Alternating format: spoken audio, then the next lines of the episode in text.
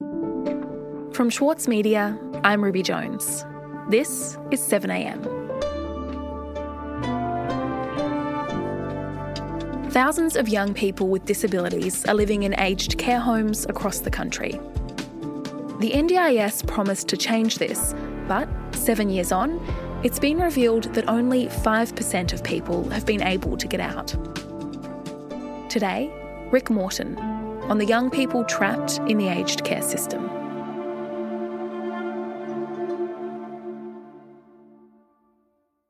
So, Rick, when we're talking about young people who are in aged care homes, what is that situation like? They're not meant to be there. These nursing homes are not built for young people. In fact, they're, they're set up specifically to look after uh, the medical and, and social care needs of older Australians. Um, because that's what the system does. But young people with disabilities end up there because there's literally nowhere else for them to go. Rick Morton is a senior reporter at the Saturday paper. So, you know, oftentimes they're much younger than the rest of the aged care residents. You know, I covered an inquiry in, I think it was 2014 or 2015, and there was young one young man in his 30s who told the inquiry that he just didn't bother making friends anymore because they kept dying. And that kind of gets to the heart of it, but also from a, a medical and a care point of view, it's not a prime environment to live a fulfilled life with access to the community. You're kind of shut away. And it's particularly egregious for younger people who have their whole lives ahead of them and, and, and face living in these places for decades. Mm, mm. They must feel like it will be the rest of their life. Well, in, in some cases, it has been. You know, people have died in there waiting for somewhere else to go, or they've turned 65, so they never got the chance to do what you or I get to do, which is to kind of live with our friends or family, our partners. Um, oftentimes, they do have people they could live with if only there was a funding stream or a mechanism that would allow them to get the support they need so they could do it, and they just don't. So it's almost like they've been banished, like they're kind of constantly on the other side of this frosted glass looking out, and, and there's no one there. And Rick, how long has this been going on for? I mean, this is one of the age old problems in Australian policy. Since the 2000s in the Howard government, we've had inquiry after inquiry. There was another one during the early days of uh, the coalition government, Tony Abbott's government. So, you know, when the NDIS was first started to be brainstormed, this particular group, when you think about the people with the most profound disabilities and the most profound needs, the NDIS was like, well, this is the ticket. This is how we do this. And, you know, that was seven years ago when it began, and we're still here. Mm. So the NDIS was supposed to change things and, and reduce the number of young people in aged care. What was the plan? Well, it was a great beacon of hope, right? Disability Care Australia will ensure Sophie and Sandy and so many other young people with disability will have the security and dignity every Australian deserves. This it's all ancient history now, but there was a lot of debate at the time about whether the NDIS was a good idea, and certainly it took a lot of convincing to get a bit of political leverage actually to get Tony Abbott, while he was opposition leader, to support it. Disability care starts in seven weeks' time, and there will be no turning back. I commend this bill to the House.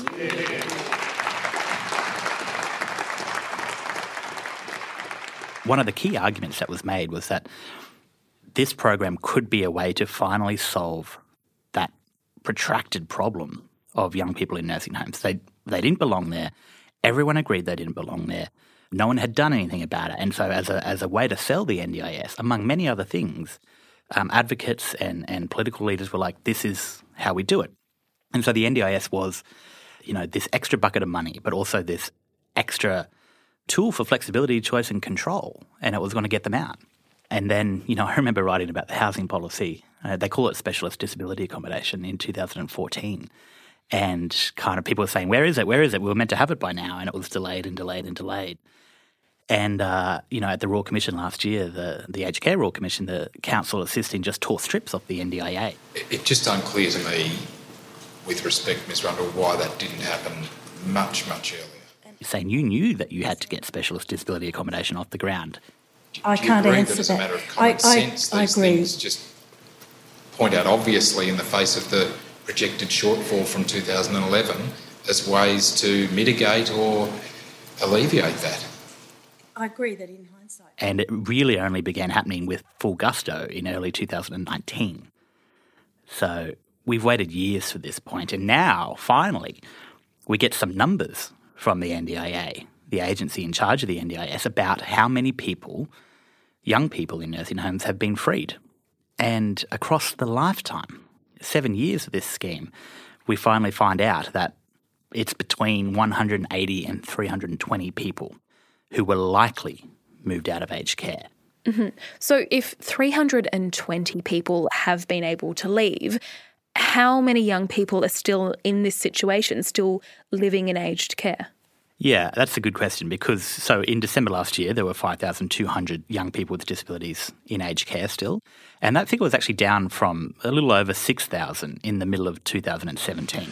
One of my first acts as Prime Minister was to call a Royal Commission into the aged care sector and also to look specifically at the issues of young Australians who find themselves in aged care facilities around the country. I said at the time. Now, if you read the most recent uh, kind of update from the NDIA, which was put out in May, they recorded this as an 18% decrease in the number of young people living in nursing homes. Already, we have seen the number of young people in aged care facilities fall from 6,287 to 5,606 on the most recent information. And there is further work. And that's actually quite misleading because they didn't leave nursing homes, these people. There's about 1,050 people in, in the decreased numbers. They didn't leave nursing homes, they just turned 65. So they, they are no longer counted as young people. Some of them did die waiting, but they're in the minority. Most of the times you just wait long enough and they age out. So, you know, when you look at it, young people with disabilities are caught at the intersection of two enormous social programs. You know, you've got the aged care system and the NDIS, and both of them are now the subject of royal commissions. We'll be back in a moment.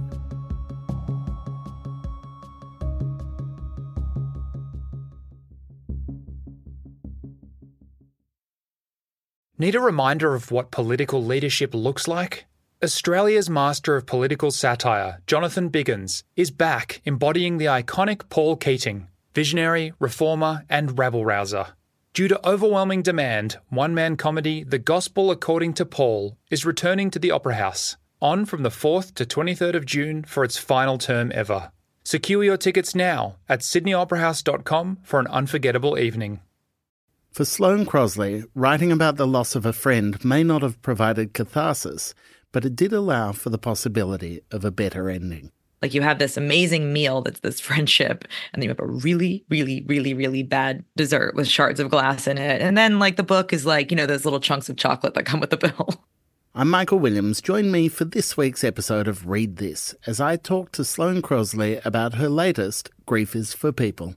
Listen wherever you get your podcasts. Rick, we're talking about the thousands of young people with disabilities in nursing homes. We've talked a bit about the NDIS, but the aged care system has some responsibility for this too. It does. And, you know, the Aged Care Royal Commission looked at this issue and they released their interim report in October last year, and it was absolutely damning. It said there had been a failure to develop a proper understanding of the circumstances and needs of younger people in residential aged care. And they were going on to say, you know, that combined with the continued entry of younger people into residential aged care at undiminished rates indicated a lack of sufficient interest by the government in the plight of these young people. You know, the report said there was a level of complacency. A scathing assessment served up to one of the Federal Health Department's senior officials. I'd put it to you, Dr. Hartland, that the current system is at best a national embarrassment and at worst a national disgrace. So it ended with this call to action saying Australia now finds itself with a human rights issue that is costing people their independence, dignity, and well-being. How do you reconcile long term placement of younger people with disabilities in residential aged care with our human rights obligations concerning the rights of people with disabilities to live independently in the community? Action must be swift, it must be thorough, and it must be considered. It's put the government on notice, it's put the industry on notice, but I think as importantly as anything, it's put the entire community on notice. The explosive testimony in this report and that sparked those words um, kind of put a bomb under the Australian government and, and led to them completely re- redrawing what was already a lackluster action plan to tackle the issue. When we say lack of sufficient interest, are we saying that the government just doesn't really care? Yes. I mean, if you measure care in terms of action, uh, the government could have done something about this. Um, they could have funded it for you know the two decades prior to this moment, and they didn't. And so I think the only uh, kind of takeaway you can get from that is that they didn't care enough to actually do anything about it. Thank God they've now redrawn this plan, and it promises that no young person with a disability will be living in residential aged care within five years. So by 2025. And there will be additional funds, just under 5 million, uh, to help meet new targets to remove younger people with disabilities from residential aged care. And I stress that funding is in addition to. Right. So there's a, a plan and a promise from the federal government. But what happens in the meantime, in the next five years? Uh, look, I want to be fair. Um, you know, I was talking to some people at the NDIS and they were saying, look, after all these years of inaction, the NDIS really is the best hope. It's the best opportunity in government to actually make a lasting impact here. And the NDIS Minister Stuart Robert has made a couple of announcements that are really important. At the end of last year, they announced a kind of a transitional medium term accommodation option for people who need a place to live while they wait for a permanent home to be built or modified. So a medium term accommodation option is actually a really important middle step. Uh, and last month, uh, Stuart Robert also relaxed the rules on using permanent housing funding.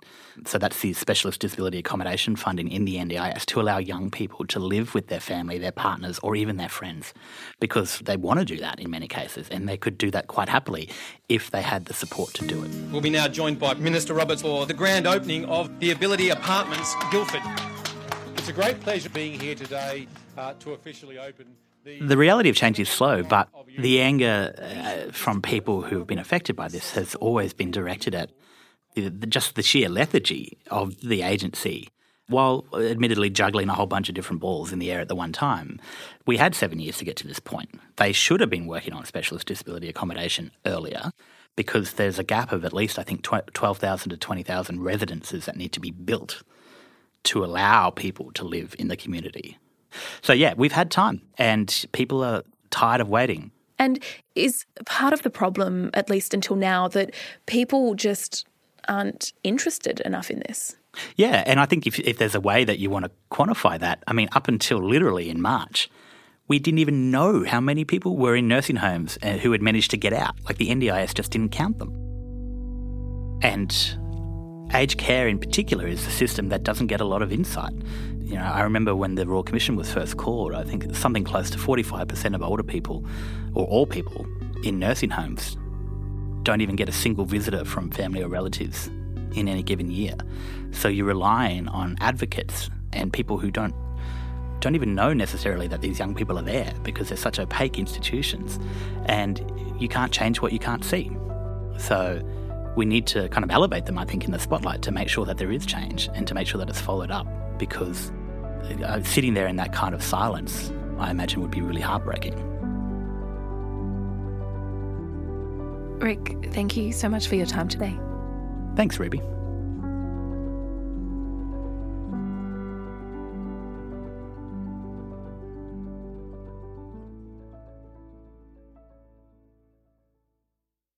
For longtime editor Winnie Dunn, there were a few rules she followed when writing her debut novel.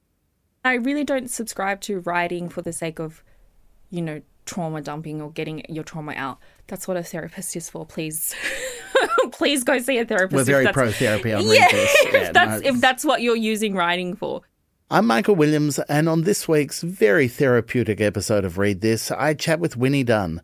Listen wherever you get your podcasts. Also in the news, New South Wales has closed its border with Victoria after the spike in new coronavirus cases recorded in Melbourne. The decision was made after advice from the state's Chief Health Officer. The New South Wales Police Commissioner said he would seek extra powers to turn people away at the border. And investors who are owed more than $2 billion by Virgin Australia have interjected in a takeover bid for the airline led by Bain Capital. The group of bondholders say the process has been unacceptable and the deal with Bain would stop them voting on alternatives at a creditors' meeting next month. I'm Ruby Jones. This is 7am. See you tomorrow.